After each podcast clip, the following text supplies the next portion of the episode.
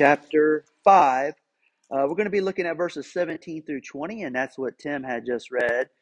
Uh, we're concluding our series today, How to Read the Bible. And what we have done over the last four weeks is we have laid out some perspectives, if you would, some principles, if you will, about how to correctly read the scriptures. And when I say that, not that you don't know how to read, but what I mean is that how to look at the scriptures and know what they are, that we are not just looking at an ordinary book written by men, but we are looking at the very words written and given to us by an almighty God.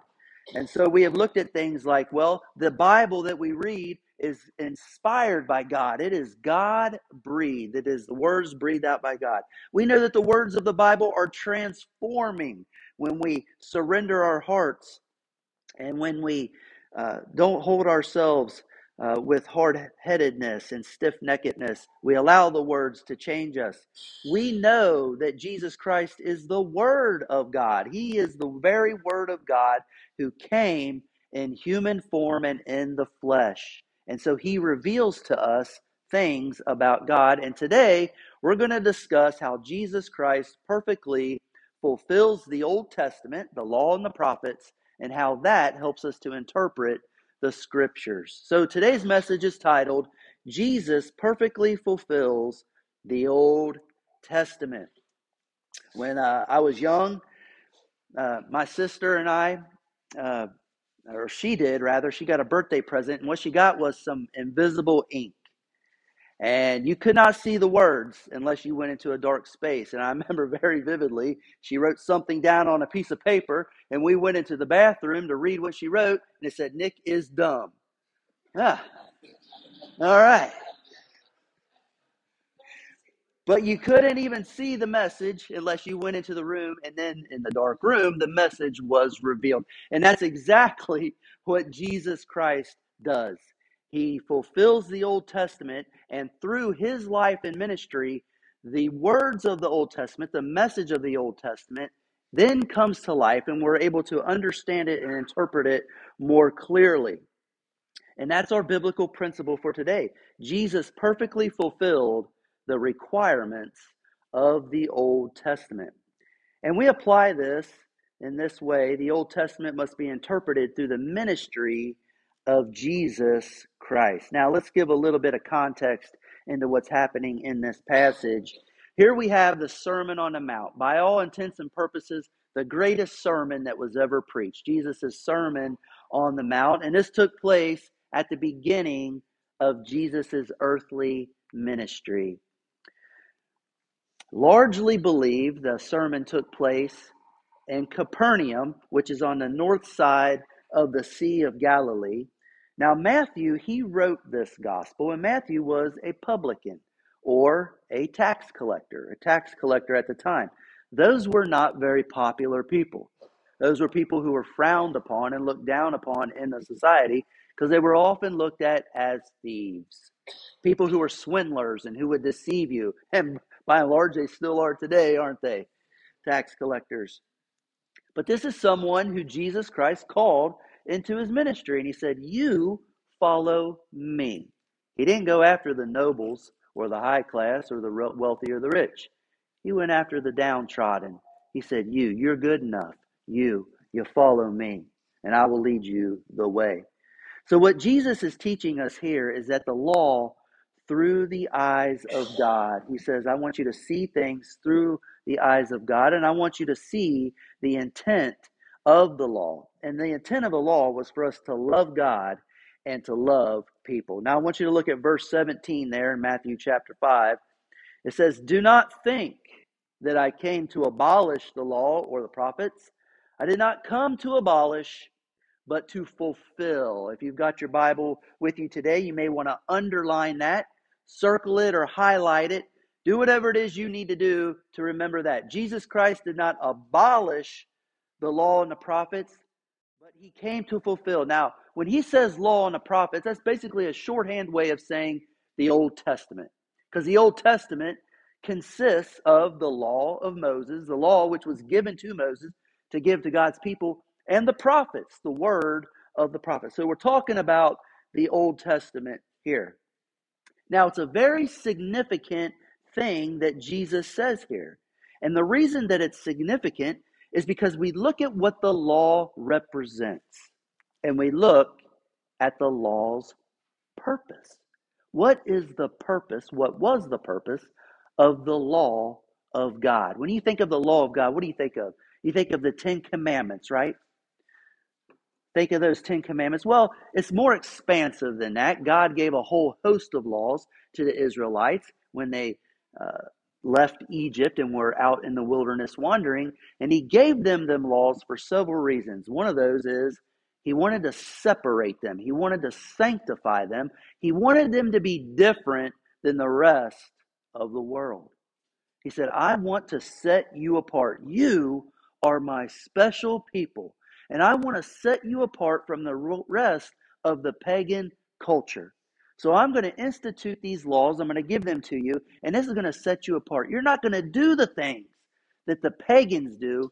You're going to show the world that you follow God, and you're going to show the world that you are my people. And when you follow these laws, you will be blessed. So God's law was intended to separate the people out, to put them on a pedestal, and to show the rest of the world hey, when you follow this God, the one true and living God, blessings come from that, not the false gods of the pagan culture.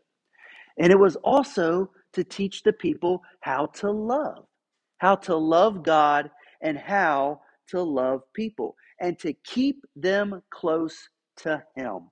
The law was designed to keep the people close to God, to keep a relationship between Him and the people. Now, there were also some other things the law was designed to do, such as discipline, a way of disciplined living, and for their own health. There were dietary restrictions, there were things that they were to do if they were to catch certain sicknesses and diseases in order to protect them that the pagan culture didn't have. You know, if they got something like leprosy, well, if you were a pagan in that culture, it would probably spread. But God set up specific requirements to put them outside the city gates for a certain period of time in order for them to heal so that they weren't contagious and then bring them back in. So God's people were often much more healthy a healthier, prosperous society because they had these laws that God had given them. And if followed, they would be blessed. Now, the law was also designed to reveal to the people that no matter how well you keep these rules, there's still going to be problems. And you're going to find that you're not going to be able to keep these commandments and you're going to have a need for me at all times. Do you see that? How the Ten Commandments reveal to us a reflection of how we need God, right? You know you can't keep the Ten Commandments. You know you failed at some point in time. We all have. And they teach us that we need God, right? And we'll get a little bit more into that. But then you also have the prophets. Think of the words that the prophets used. Thus says the Lord. Hear the word of the Lord They were sounding the call for God's people who wandered away to come back. Come back to the Lord. You are wandering. You are rebelling. Come back. Now, these prophets, boy, I tell you, they had it rough. You would not want to be a prophet. Being a prophet of God is no easy job. I mean, you think about Jeremiah. Jeremiah was beaten, put in stocks. He was thrown into a cistern and left there to die. And then you think about the prophet Isaiah. The Bible says that he was sawn asunder. Basically, he was cut in half. Isaiah was cut in half. And then, not to mention what they did to Jesus, here we have the sinless Son of God, God in the flesh, and boy, he just didn't meet the criteria of the people. Whoop! Put him on the cross. Put him on the cross. Boy, you see just how fickle humanity is? You love something one minute, and boy, you hate it the next.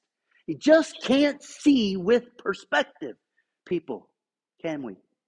And so that's what God is trying to teach. I need to bring you back. And God's prophets also spoke in a way that gave the people hope, gave the people hope for a future. Hey, what is happening now can be fixed. Come back to me, and there will be a prosperous future. So, when you look at the significance of the law and the prophets, doesn't it make perfect sense that Jesus says, Hey, I didn't come here to do away with this. I didn't come here to abolish this. I came here to fulfill this. And Jesus Christ perfectly fulfilled the law and the prophets.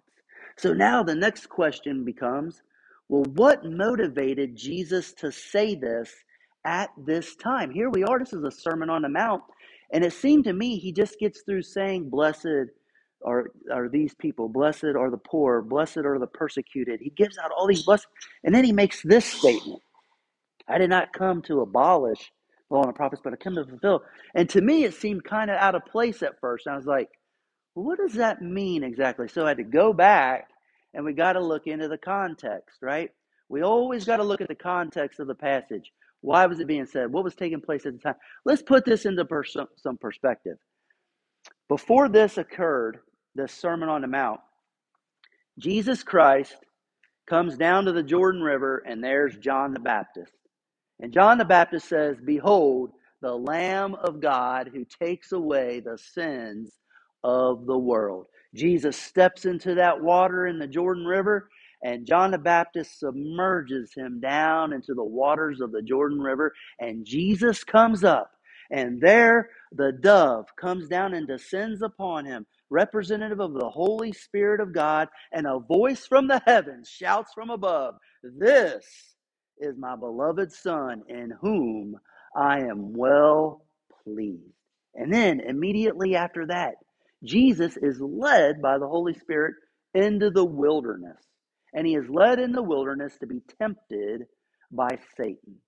And in the wilderness, Satan throws his best punches at Jesus, but Jesus defeats the works of the devil. And he says, Satan, be gone from here. Do not try to twist the scriptures of the word of God. And he says, Satan, you leave. And he defeats him. And then Jesus goes out and he starts to call his first disciples. And then he begins to teach. And that takes us here to the Sermon on the Mount. And I want to point something out to you here.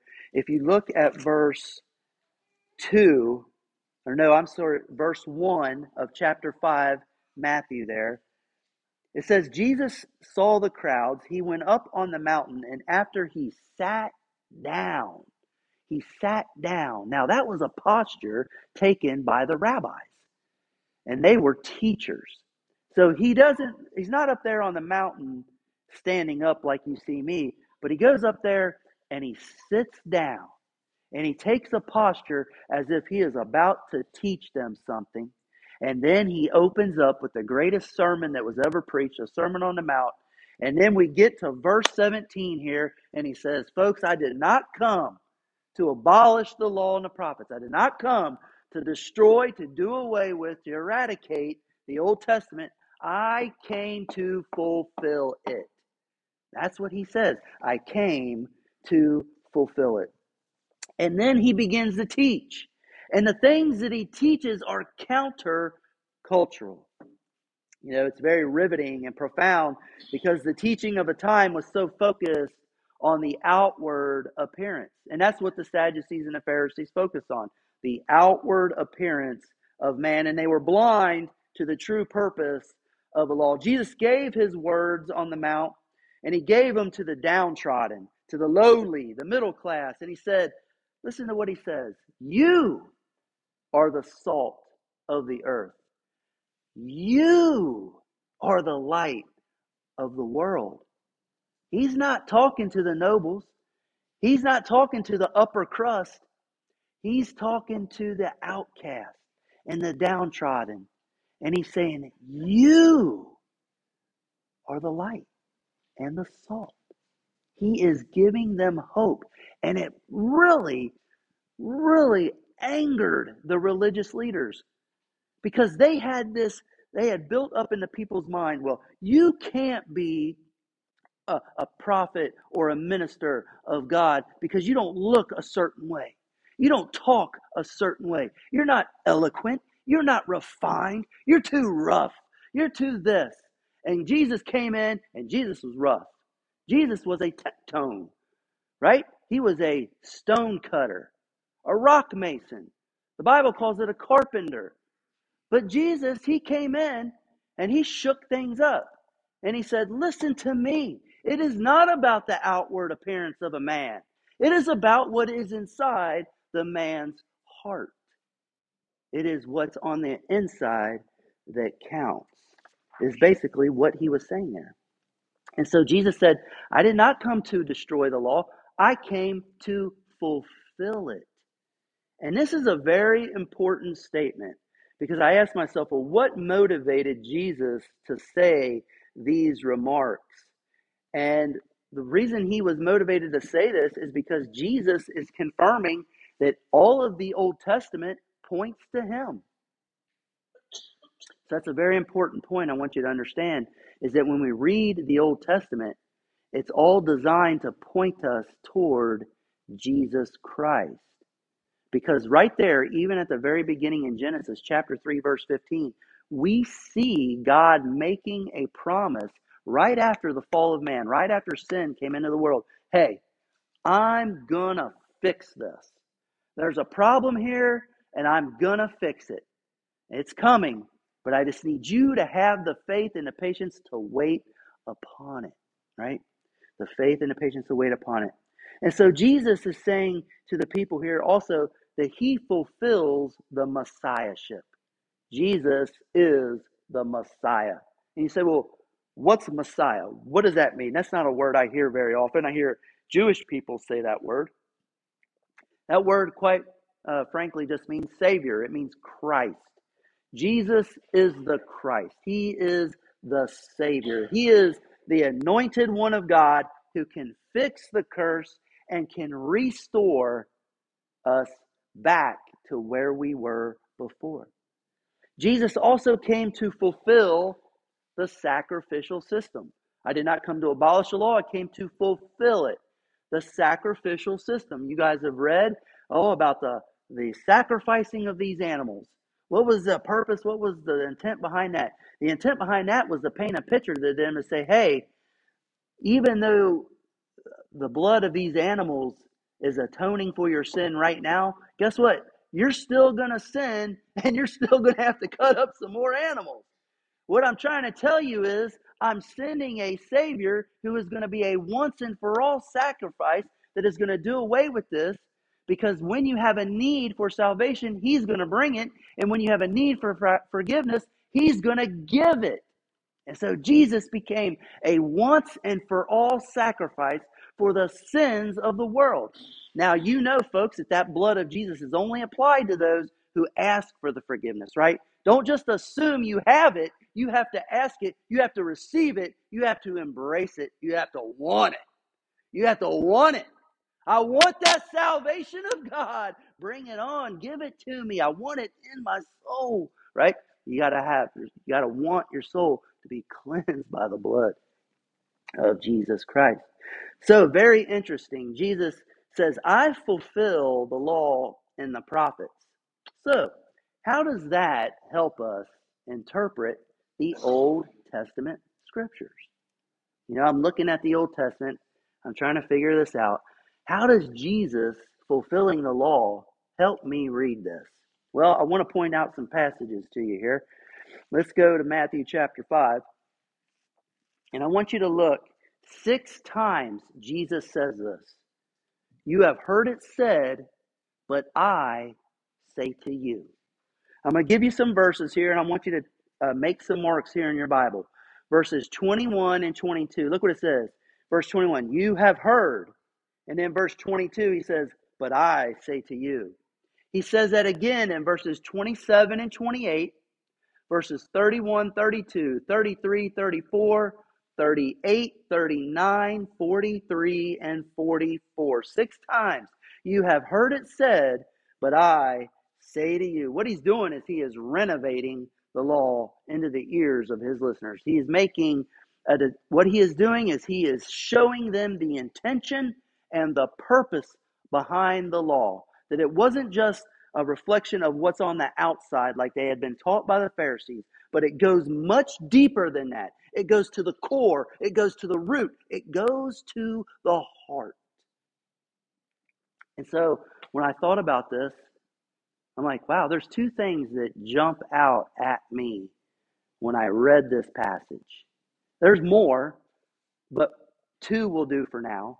And this is really what jumped out at me, and I want to share it with you. Is that number one, following rules doesn't produce godliness. Following rules doesn't produce godliness. You know, I tried to do that 20 years ago. I said, I'm going to turn over a new leaf. I'm going to give this Bible thing a shot. I'm going to try, you know, I'm going to try and be a Christian. So I pick up the Bible and I start to read the Bible. Didn't make any sense to me at all. And it didn't take long before I slammed that Bible shut and set it aside. You know why it didn't make sense? Because the Bible is not an instruction manual on how that you can read things that you can do and say, "Ooh, I'm a Christian now. I'm going to do this and I'm not going to do that." No. The Bible the Bible is a living breathing document. And so in order for it to be interpreted, in order for it to work in your life, you have to surrender to the Savior. And you have to have the Holy Spirit dwelling inside you in order for the words of the Bible to make sense. And you say, well, that sounds mystical and magical. I don't know if I believe in that. Well, I'm going to tell you what try to read the Bible without God. Go ahead, give it a shot. I bet you don't get past Leviticus. Give it a shot. Do it. Try to read the Bible apart from God, and it's not going to make much sense to you. You're going to say, What's the purpose? What's the point? We've got to have the Spirit of God. Look, you want the Bible to make sense, you want the Word of God to have meaning in your life. Give your heart to the Lord, give your heart to God. It's the only way. It's the only way.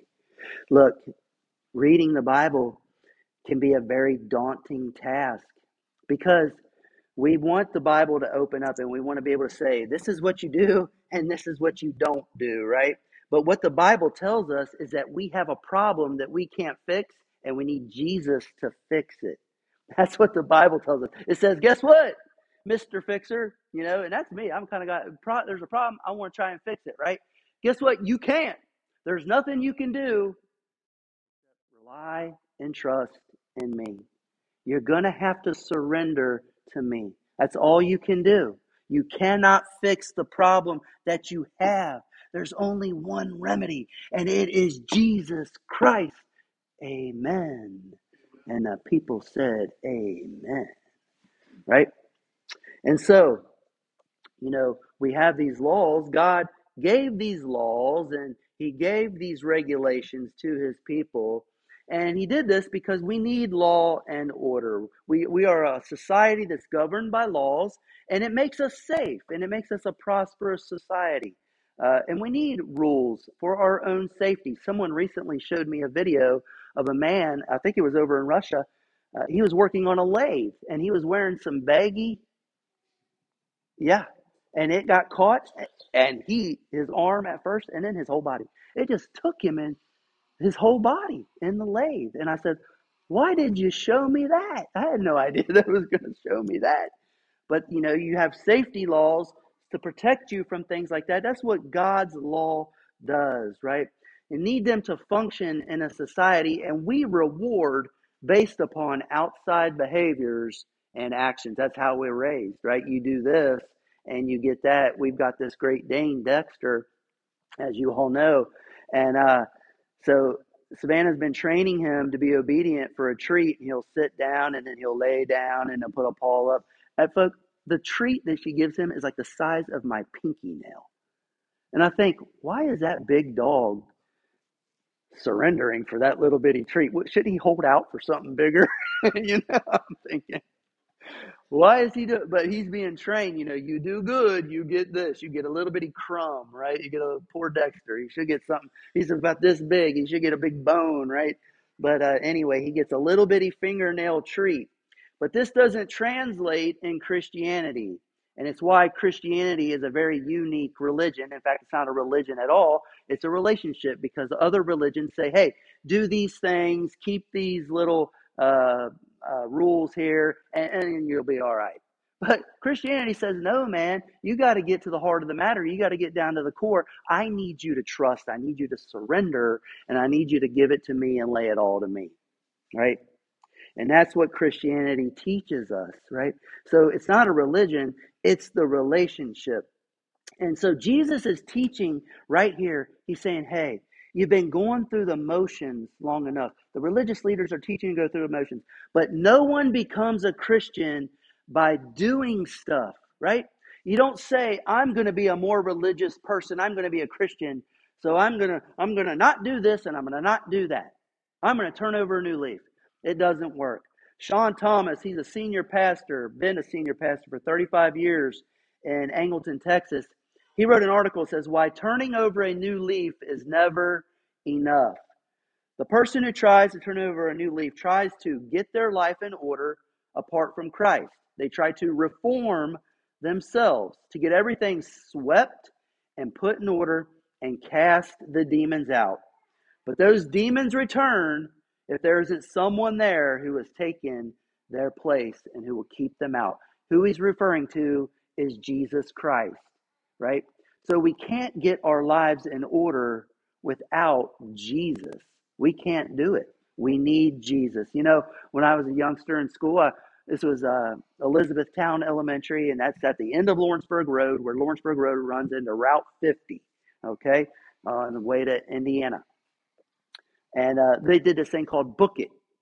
And when you read a certain amount of books, you get a Book It coupon for a personal pan pizza at Pizza Hut. Yay, right? And so I was not a big reader in school, as you could probably tell. but uh, I did read for that and I wanted that coupon and I wanted those pizzas. And so I read and I got the pizzas. But I'll tell you what, I don't know what was going on at my school, but there were people writing books on this and they did not read them. They lied. Can you believe that? They lied just so they could get the personal pan pizza and they got away with it too. And so there they were receiving, walking up there and getting their book it coupon for books they did not read. On the outside, it looked like they had read those books.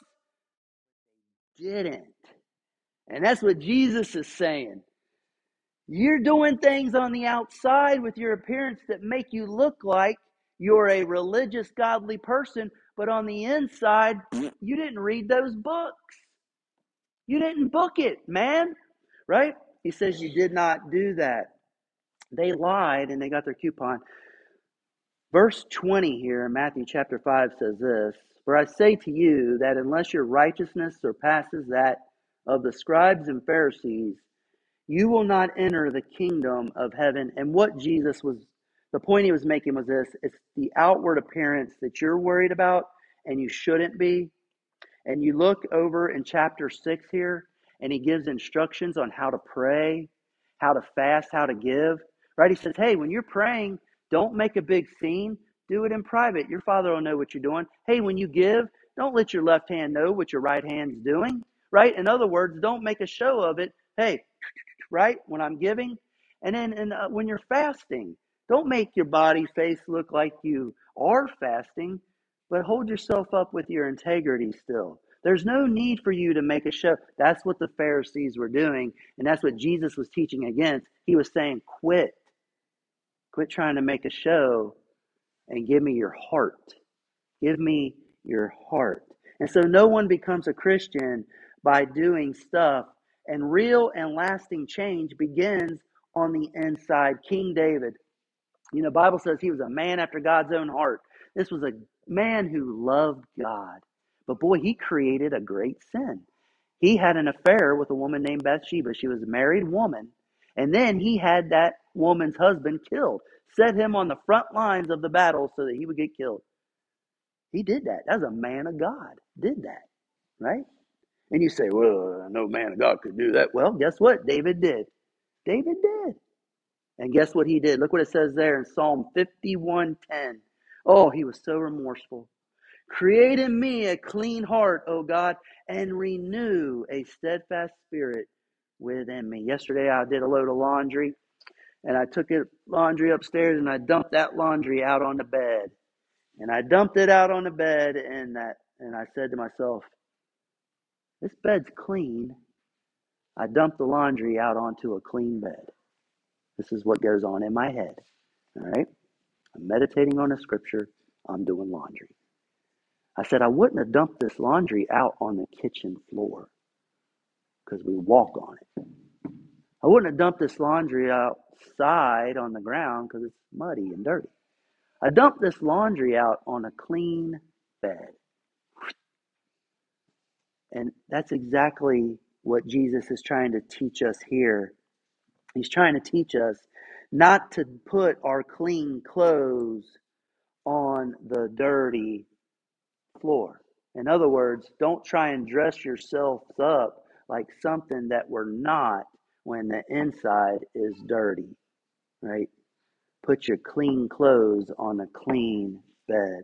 Real and lasting change begins on the inside, is what Jesus is teaching here. And a second thing that I have very quickly that popped out at me not only following rules doesn't produce godliness, but we must guard our thoughts. Jesus goes into this uh, passage uh, there in verse 21, and he starts talking about personal relationships. He starts talking about thou shalt not murder, thou shalt not kill, uh, uh, commit adultery, thou shalt not lie. He's talking about how we should treat people. But he's going much deeper than surface level here. He's saying, yeah, you can do those things on the outside, but really where this begins is with your thoughts. He said, yeah, you've heard it said, don't commit adultery, but man, I'm telling you this, don't even look at another woman with lust. That's where it begins. It begins with your eyes and your thoughts. And you know, when you begin to process those thoughts, next thing you know, it enters into the heart. And then when it enters into the heart, it becomes an action. Okay? There's a process there. And so Jesus is teaching us we must guard our thoughts. And the scriptures teach us this as well. Paul taught this very same thing. Take evil thoughts captive going back to E Town Elementary School, we had hall monitors, and one of the duties of a hall monitor was to guard the water fountain. Now, when we would come out of recess, man, we were playing dodgeball. Back then, you could play dodgeball and it was okay, and kickball and all that stuff. And we'd come in a sweaty mess. And you just wanted to go to that water fountain and just suck up all the water. You're so thirsty, but there was a little hall monitor, and the hall monitor would count the three: one, two, three. And you had to be done drinking and get back in line. You had 30 kids, right? So if you let them all drink as long as they wanted, you'd be there all day. You got three seconds to drink the water, and that was it.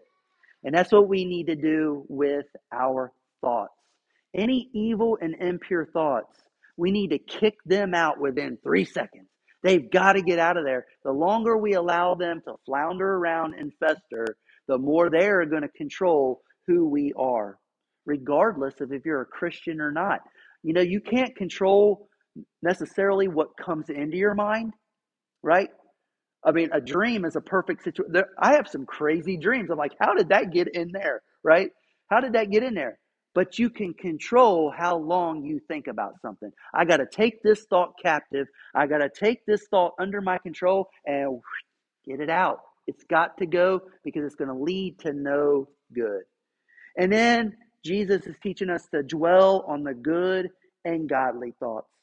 Philippians 4 8 says this Finally, brethren, whatever is true, whatever is honorable, whatever is right, whatever is pure and lovely and of good repute, if there is any excellence and if anything worthy of praise, dwell on these things. You know, we live in a culture right now that is battling for our very mind, in particularly our youth. They're growing up at a time where all they know is monitors and devices. You know, we had the opportunity to know life before that. They they do not. I'm not saying that's necessarily a bad thing. What I'm saying is it's a greater opportunity to be taken off course. Because the enemy wants your mind and he wants to take our thoughts. He can take our thought. He can control our thoughts through what we see and how much time we spend on that. And we've all got to be careful of that. You know, our thought life is so very important. As someone who preaches God's word, my thought life is number one at the top of the list. You cannot be a vessel that transports the word of God if you are enrolled in sin. Now, I'm not saying I'm a perfect person by no means. You all know that's not the case, right? But it, I do spend a lot of time and a lot of attention keeping myself unstained from the world. So I do not get involved in things that I know can get me. You say, well, why don't you have more of a social media presence? Right? Pastors today do. I don't because it's a great temptation for me. Right? I'll just say that. It's a great temptation. So I stay away from that. And guess what? I'm okay with that. Life is good because of that. And there's other things that I have to stay away because my thoughts have to be protected. My mind has to be protected. And it's the same for you as Christians. We've got to go that extra step to protect our mind and our thoughts. Look, it's a lot of work because at every corner, it's like, you know, you could watch that video, you could listen to that song, you could watch this movie. You can, you can indulge, but you got to think, where is this going to take you? And you think it's a little bitty thing, too, just a little simple thing. Man, it's just a little. Guess what? It snowballs and it takes a hold. And the next thing you know, you're adrift. And then the prophets, thus says the Lord, hear the word of God. The next thing you know, they're calling you back in. Come back. Come back. Where are you today? Are you focused on the outward appearance or are you focused on the heart? Jesus says, focus on the heart. Let's pray. Heavenly Father, we want to thank you, Lord God, that you have given your word to us, especially in what I believe a day and an age uh, with modern technology and all its marvels. It, it does do some great things, but we are constantly on the attack, being attacked. And we have to be careful what we let into our mind and what we allow to come into our heart. So, Father, I pray now for this congregation and for all Christians everywhere to give us the strength, Father God. Let that Holy Spirit have its way in our lives, that we would be strong enough to guard our thoughts and to guard our ears and to guard our eyes. Father, that we may serve you with compassion, that we may know exactly, Father, Father God, what it is that you would have us to do. Because we know that those things also serve as an impediment to your wisdom. And so, Father, I pray that we would all follow you in wisdom by keeping those things away from us. Father, you are good, godly, and holy. I want to thank you, Lord God, for the character that you have, that you are righteous in all your ways. There is no evil that dwells within you at any time. You can never do an evil thing. You can never tell a lie. You sit on your throne. You are righteous and holy, and you have everything under your control. Thank you, God. Praise the Lord. In Jesus' name we pray. Amen.